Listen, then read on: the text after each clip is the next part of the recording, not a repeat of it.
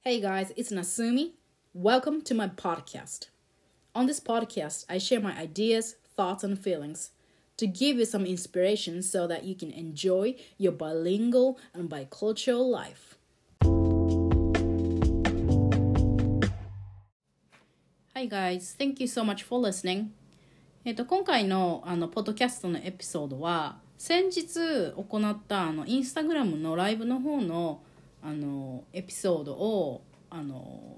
音声だけで聞きたいなっていう方のために、えーと、ポッドキャスト化をしてみましたまあ時々こういうことをやるんですがまあもうあのインスタの方でライブ見てくれたよって方は同じ内容になるのでちょっとボーリングかなと思うんですがあの忙しくて耳だけ聞きたいっていう人はあのぜひポッドキャストの方でねあのお楽しみいただければと思います。えーと今回はあの英語学習をする中でどうしても自分の英語と,、えーと、他の人の英語をコンペア比べてしまうっていうあの、まあ、あるあるな悩みだと思うんだけどあのまあねそういう比べてしまって落ち込んでしまってやる気が出なくなるっていうようなジレンマを、えー、どうやってディールしていくかっていうようなことの話をしています。はい。で、あのね、そそれでちょっとあれなんですけど、あの、この音源とか、あの、イントロの音源に比べて、多分ライブの音源がちょっと音量大きめになっているので、あの、本当申し訳ないんですが、ちょっと調整しながら聞いていただければと思います。今度から気をつけます。OK, here we go. こんにちは、なすみです。よいしょ。あのね、わかりました。多分ね、タブレットでやろうとしてたから、ちょっと接続がなんかどうのこうのなんだと思う。なんか私のタブレットが相性が悪いっぽい、ライブと。なんかね、多分 iPhone で練習をしたら大丈夫っぽいので、こっちでやってみます。Hello! はいはいはいはいはい。はいはいはいはいはいはいはい。はい。今日はね、タイトルにも書いたんですけど、人の英語と比べて落ち込んじゃうっていう話をちょっとしたかったんですね。あのこの間ね、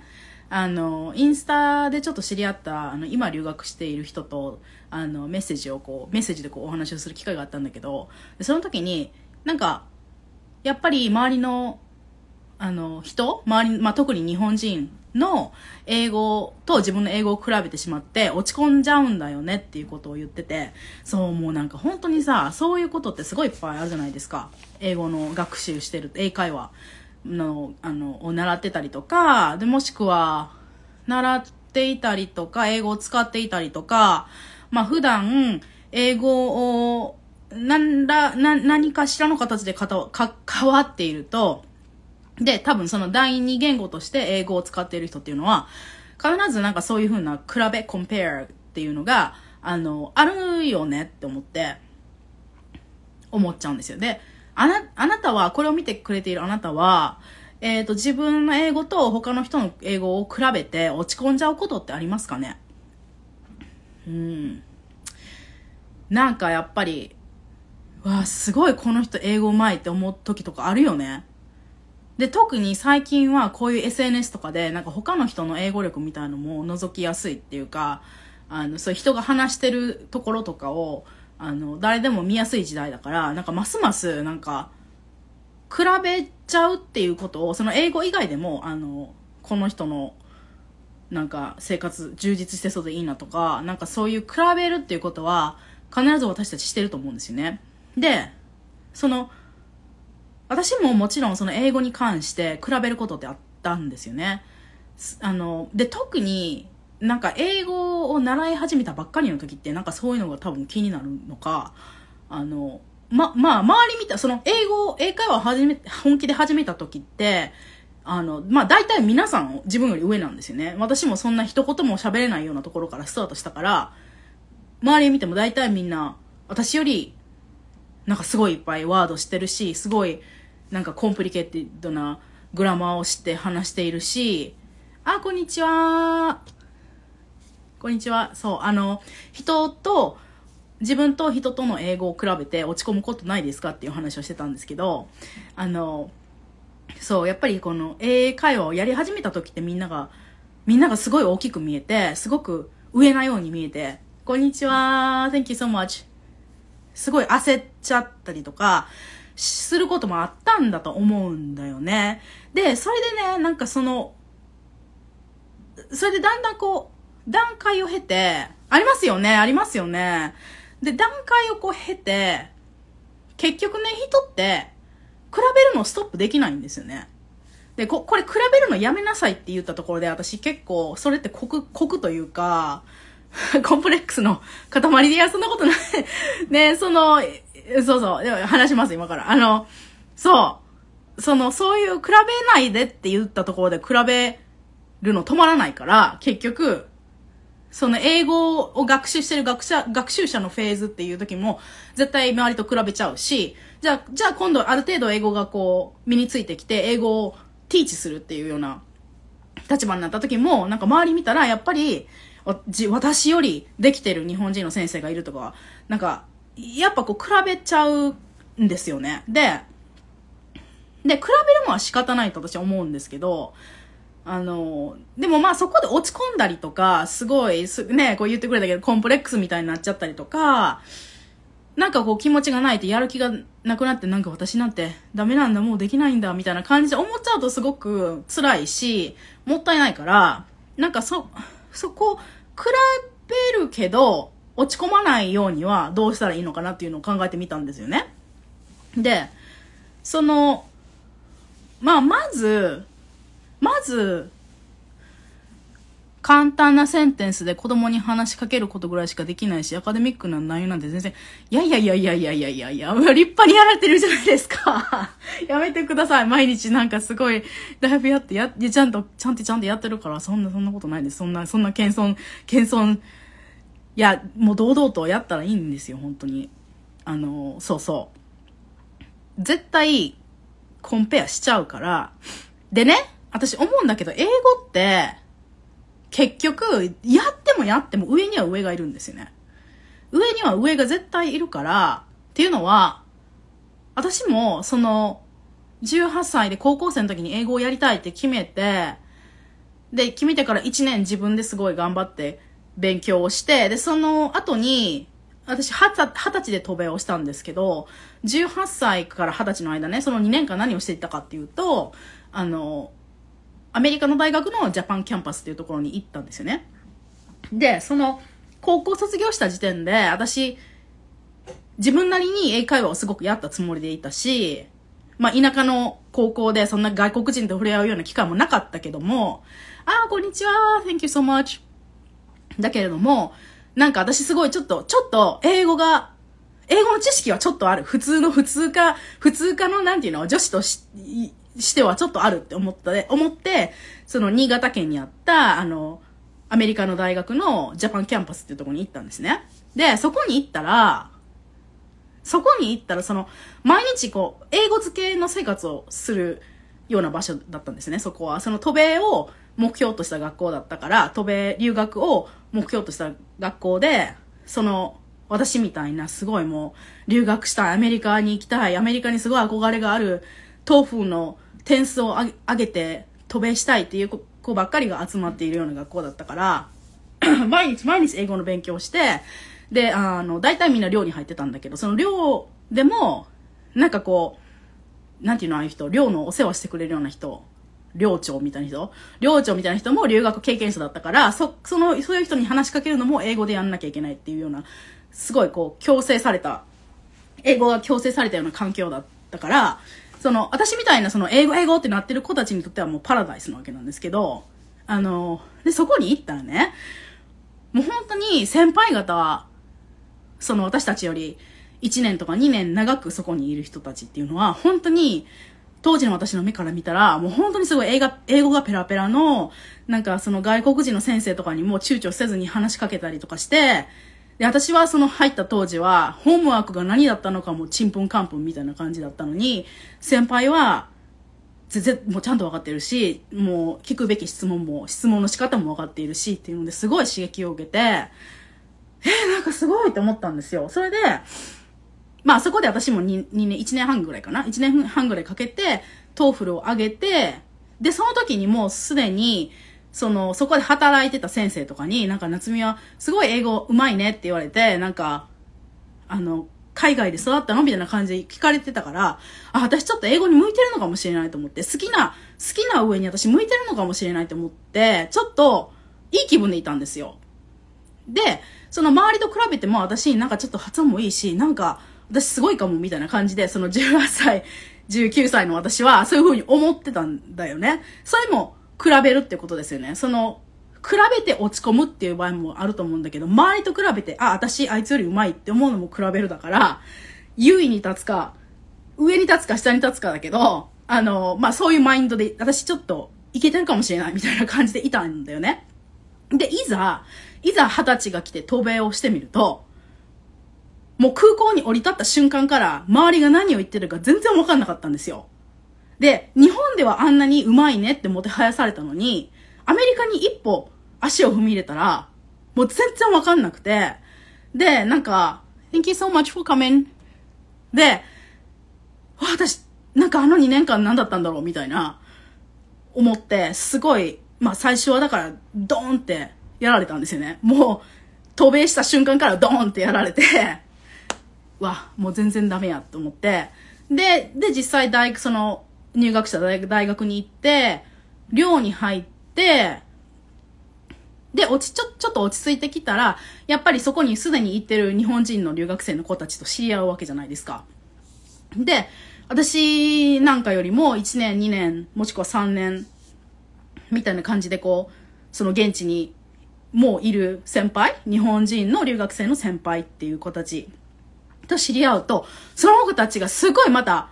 本当の、本当のなんかもう在米の、なんていうの？アメリカ人を相手に話してるレベルで話していて、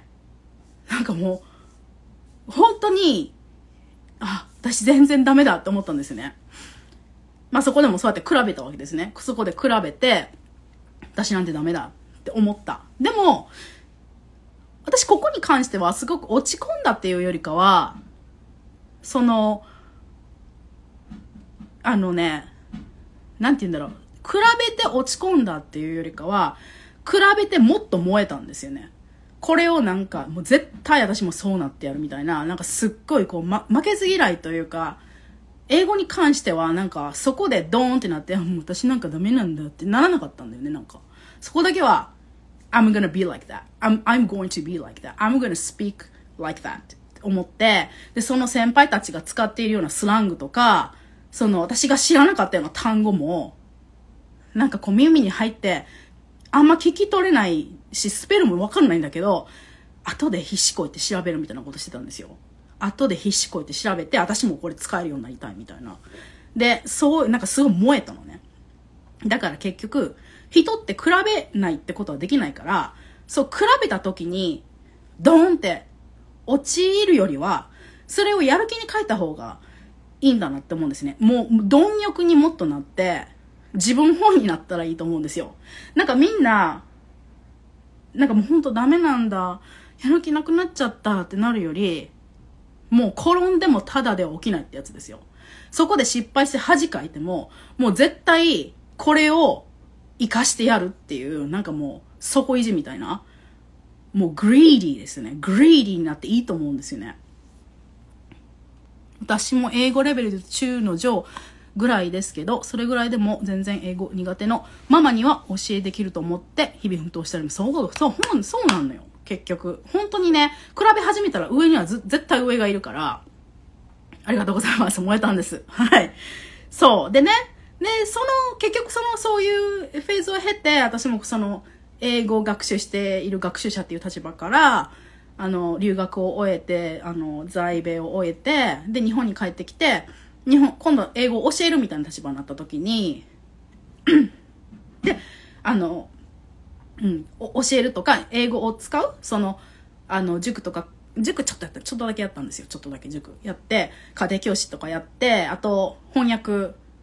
翻訳は何かやったんだけど、そういうのをやりながら、やっぱりこう、英語リレーティッドの人と出会うわけじゃないですか。そしたら、絶対上には上がいるから、その、どのフェーズに関わらず、その学習を始めたばっかりだったら、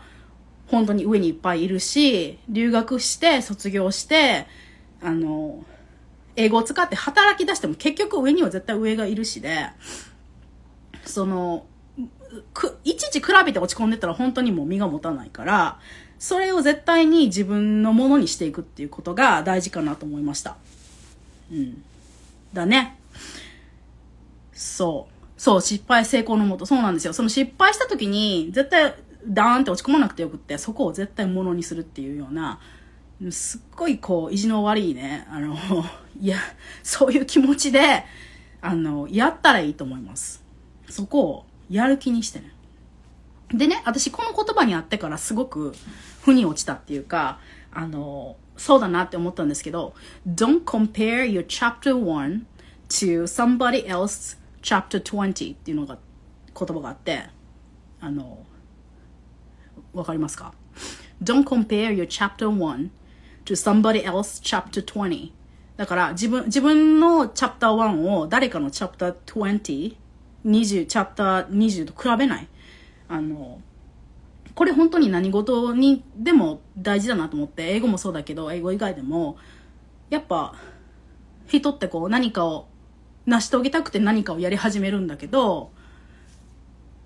Thank you, yeah. 最高です。最高、このコートですかね、コート。そう。本当そうだなと思って、あの、まあ、自分のチャプター1を誰か、もう本当はみんなそれぞれのペースで、あの、ラーニングしているし、グローイングしているから、そこを自分のチャプター1と誰かのチャプター20に比べても全然もう仕方ないんですよね。もう全然違うショーの話をしているから、本で言うとね。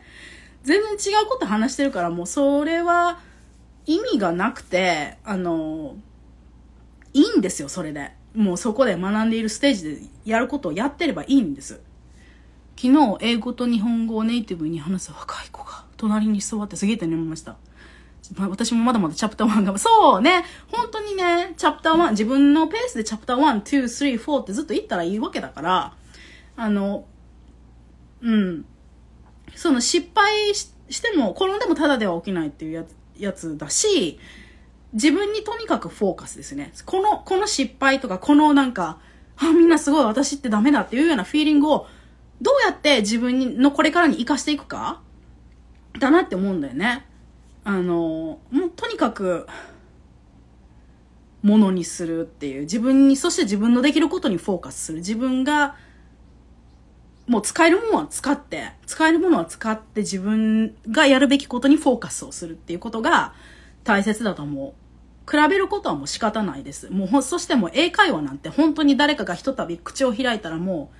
全部ここに出るものだからね。実力、実力というかそういうのが、スキルが全部出るものだから、もう一目瞭然でわかるんですよね。あ、この人私より上手いってわかるんですよ。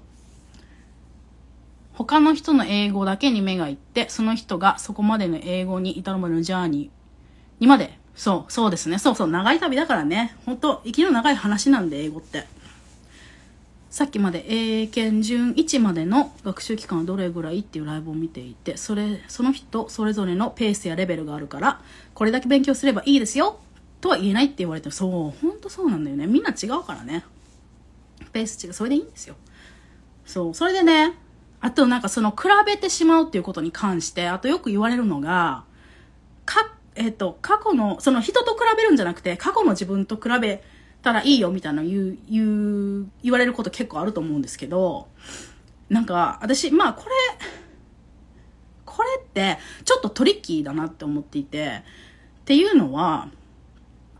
過去の自分と比べて、まあ言ってることはわかるんですよ、もちろん。その、過去こういうことができなかった自分っていうのが今こういうことがちょっとでもできるようになってたら、それってすごい成長だから、そこ、そういう自分と比べたらいいよねっていうことを言ってるのはわかるんだけど、あの、でもね、私思うに、ここまでこう、英語とずっとこう生きてきて、あの、英語の自分の能力、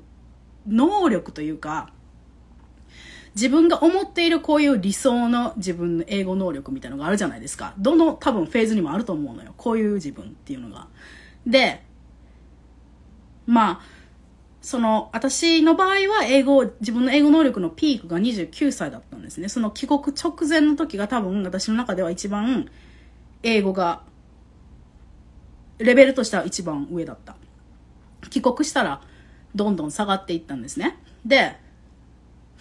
うん、でもさ、その、なんて言うんだろう、その30代で私がやってたことは、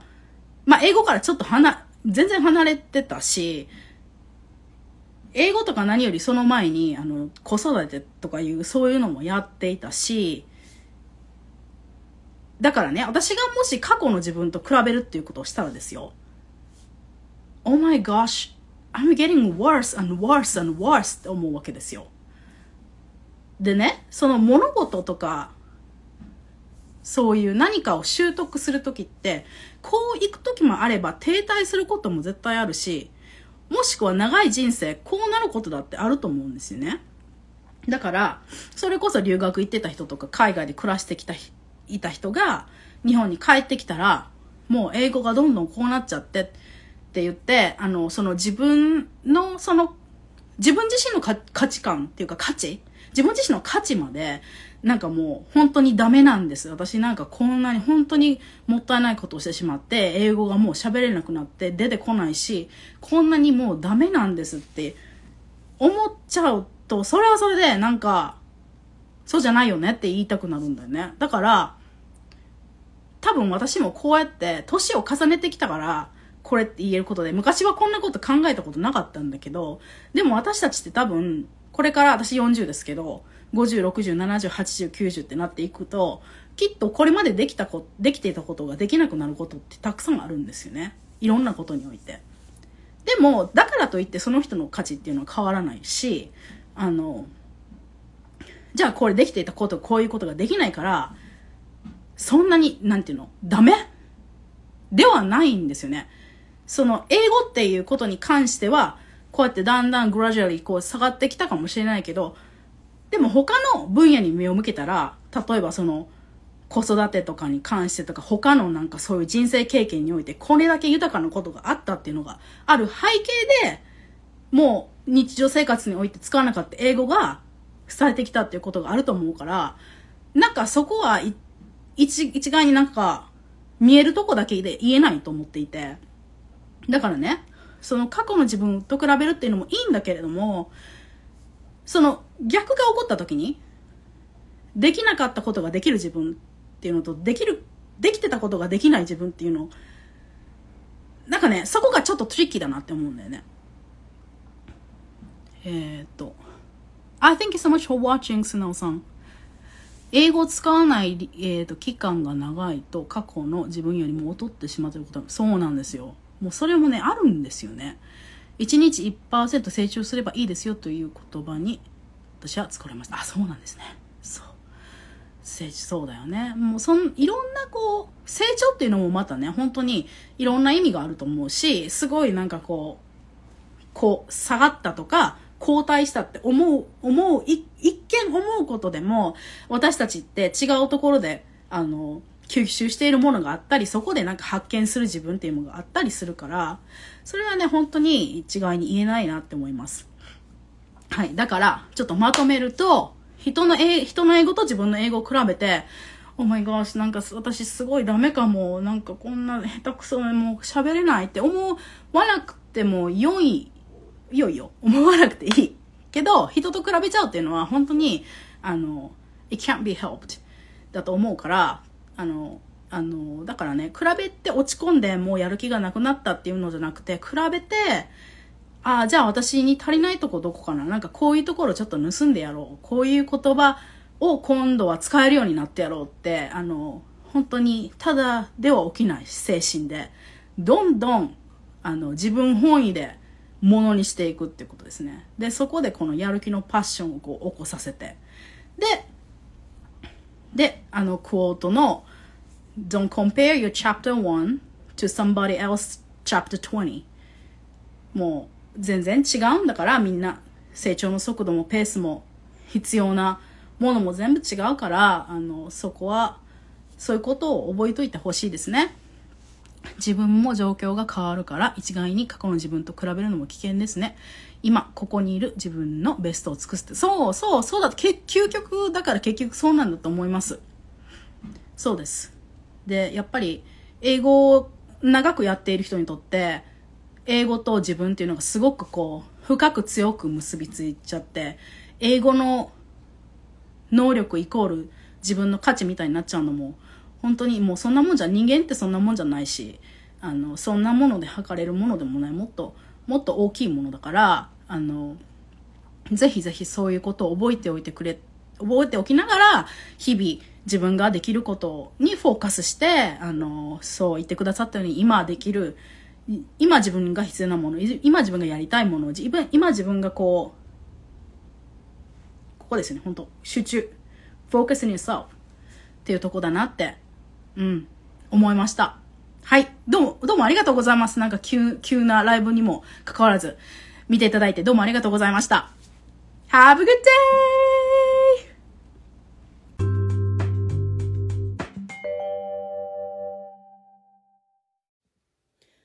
Thank you so much for listening to my podcast. I offer an English communication life coaching program, but I don't offer standard Eikaiwa lessons. I use a much deeper introspective mindset work to construct a lifestyle you wish to have. My hope and mission is for all the bilingual, bicultural people like you to live more happily anywhere in the world. And the current services you can see through the Linktree link, so come visit. Thank you.